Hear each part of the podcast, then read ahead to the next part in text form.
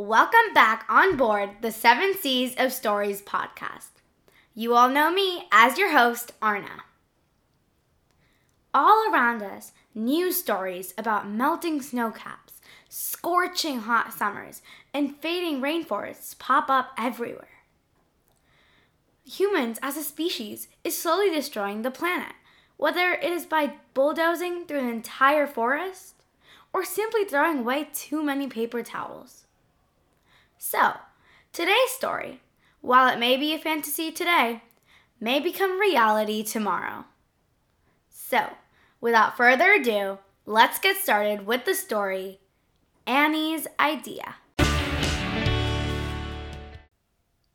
Where the streams would meet the river, where the trees would grow so tall that their leaves touched the clouds, where the animals of the rainforest would leap and play, there lived a little girl. In a small cottage, a little girl used to live. The little girl was always surrounded by flowers, animals, and nature, all so beautiful and exquisite in their own ways. And all she ever dreamed of was being able to show people the real beauty of the animals and how each and every person could learn how to embrace nature with open arms. Annie, come inside, dear. Supper is ready. A voice called out to the little girl, who at the time was drawing the evening sunset out in the meadow. Annie, the little girl, finished off her drawing with a little bit of color and started her way across the meadow and to her little cottage nestled in the roses and lilies. I'm here, Mother. Ooh, smells delicious, Annie exclaimed as she bounced into the house and sat down on her chair. Being a curious girl, she always had questions. Mother, what are scientists studying about right now? Annie asked as she ate some sizzling potatoes along with some rich gravy and some berries and the steamed salad her mother had prepared. Well, there's the question I've been waiting for. Right now, scientists are studying about the world, Annie's mother told her. What about the Earth? Annie questioned. They are studying the world and how at some point in the future it might end, her mother replied. Annie sat there, silent and in shock. The world coming to an end? Why? And how could she help? For the next few years, Annie worked as hard as she could to gather information about the end of the world. She learned that the continents are coming together once again to form one big piece of land. She learned that the sun was losing its energy, with more and more red spots forming all over. But the most important thing she learned was that something was disturbing the balance on Earth. Something was harming the environment and all the species that depend on it. The ice is melting, so the polar bears and penguins don't have land to live on. The whole climate is hotter, the rainforests are going away, leaving its inhabitants homeless. But what is causing all this destruction? Annie thought. To learn more about what is causing harm to the animals, she decided to actually ask the animals themselves. As she was strolling through the forest, she came upon a deer.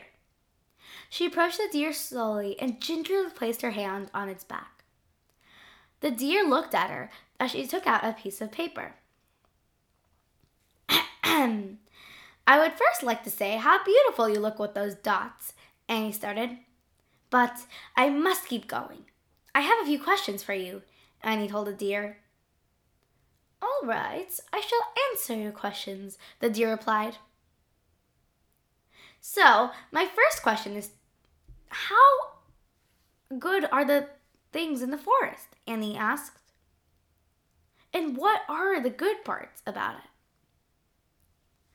Well, the forest is lush and had plenty of food and space.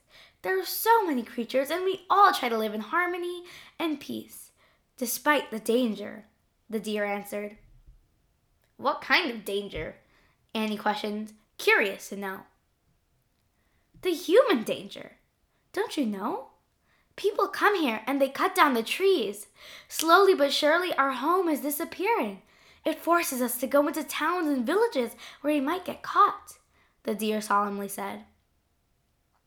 Humans. And what do you think would help you in the forest the most? Annie was shocked that it was the humans that were the biggest threat. All she saw were good humans that built houses and helped people. But were they actually good? Well, I think if the humans would stop cutting down the trees in the forest, then we could survive, the deer replied. Thank you for your time. Now I must keep going, Annie said as she waved goodbye to the deer and went deeper into the forest. As she was walking, she heard the noise of various birds. Suddenly, Birds, I have some questions for you, Annie called out. Soon, a cardinal flew down and perched on a low branch. I would love to answer your questions, the cardinal chirped. Great! Well, what is one thing that you like about the forest? Annie asked. I love the tall trees and how clear the air was before, the cardinal asked. Before? Before what? Annie was confused. Before the pollution.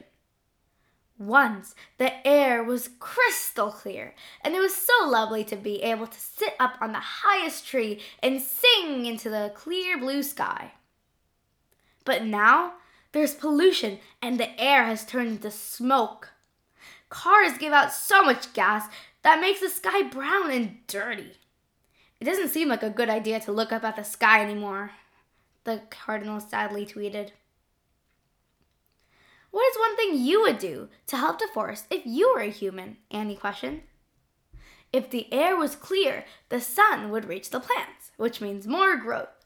I would do something to stop cars, the cardinal said. Annie thanked the cardinal and started to make her way back to her cottage. She thought about the cars and how people go everywhere with them. She thought about how people use wood to build home for themselves, which meant they would take away homes from the animals. After her meeting with the two animals, Annie worked as hard as ever. She brainstormed and designed, she experimented and failed, she tried again and again. She worked hard day and night. She asked more animals more questions. She did everything she could until she was finally ready. On the special day, along with the team, she built the first ever flying car. The car was fully electric, so it won't emit gas. It had foldable wings and a powerful battery. It had the mechanics of a plane, but in a smaller and cheaper way. Annie then walked onto a grand stage the next day with her car ready by her side. And with that, she said, Everyone, thank you for coming here today. I want to discuss something very important. For years, I have been studying humans and animals. I studied how, how we have to live with polluted skies Nowadays, you won't even be able to see the stars properly. Everybody has cars. Those cars are mostly ones that use gas. They give off gas, which then rises into the sky and damages the atmosphere. In short, we're inviting our own end. The gas from cars is damaging the ozone layer, and that gas makes the sky dirty. But most of all, it's harmful to us and all the species we share this earth with. So, I give you a solution. Here is the first flying car. It is made to not emit gas, so the air becomes cleaner. You can drive on roads as well as fly in the sky with this. It comes in a cheap and affordable price. Because the roads won't be in use as much, only the busiest roads in the cities or large towns will be used. The rest of the roads will be taken away, and instead, we will plant trees and bushes there. We must restore our rainforests, and we must restore the ozone layer. To do this, we must work together. the planes will go away and the runways will be used for flying, flying cars. I tell everyone here and everyone who's listening to this we must help the earth. We must save it. We will give the other species of this planet their home back. We will start building houses out of brick and stone instead of wood. We will grow trees and replace most of the roads. We will use the sky as our roads and we will reduce the gas. And in the, in the end, we must all learn to coexist with our friends, our animal friends, the ones who we share this precious and fragile world with. So, let's save our earth, our homes, and our families and friends. Thank you. And Annie announced as the crowd erupted in cheers. From there, she traveled around the world to give speeches on how to save our earth, how to save our families and friends, the animals and plants from the end of the world. And from that time on, starting with the little girl who wanted to help, many more people have been inspired to save our planet. Well, I hope that story inspired you to also step up like Annie and bring a change into the world. Even doing so by just throwing a plastic bottle into a recycling bin. If you enjoyed this podcast, please be sure to subscribe, follow, rate, review, and share my podcast with everyone you know. Be sure to spread the inspiration to save our planet, and also be sure to stay tuned.